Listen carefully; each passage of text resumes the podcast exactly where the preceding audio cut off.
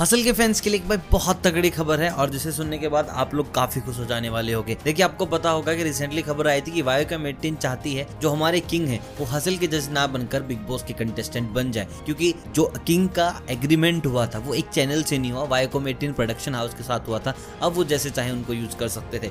और भाई, सीधी सी बात है, अगर किंग जाते तो काफ़ी लोग अपसेट होते, बहुत सारे। उनके भाई स्कोड के मेंबर तो अपसेट होते ही होते साथ साथ किंग के जो फैंस है, वो भी नाराज़ होते कि भैया क्या कर दिया किंग दिखाकर क्या कर रहे हो? लेकिन भाई, सुनने में आ रहा था कि किंग को रिप्लेस कर रहे थे वहाँ पर M C Stan and M C Stan rapping industry में इस वक्त काफ़ी बड़ा नाम है।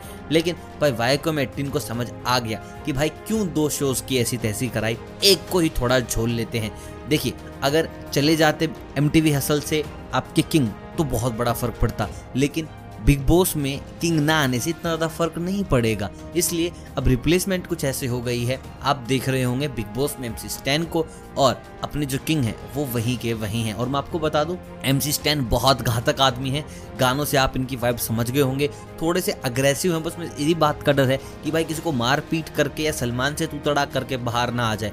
क्योंकि हमने रैपर्स की ये वाली साइड अभी तक नहीं देखी। हमने उनको स्टेज पर बहुत रोर करते देखा है। लेकिन नॉर्मल लाइफ बहुत कम लोगों की देखी है। तो देखते हैं भाई एम स्टैन क्या जलवा करके दिखाते हैं, किस तरीके से भाई वो लोगों को मनोरंजन करते हैं, क्या उनके वहाँ पर गाने होते हैं और किस तरीके से सलमान खान उनसे बातचीत करते हैं। बाकी आप सब्सक्राइब करके रखें जो भी खबर, जो भी अपडेट जो भी मसाला होगा, सबसे पहले आपको यहीं बताया जाएगा। एंड जितने भी एम सी स्टैन के फ़ैन हैं, भाई साहब सब्सक्राइब कर लो, क्योंकि अगर कोई इस चैनल की वीडियो छूट गई तुमसे तो सलाह पछताओगे बहुत कि बाबा क्या गलती हो गई।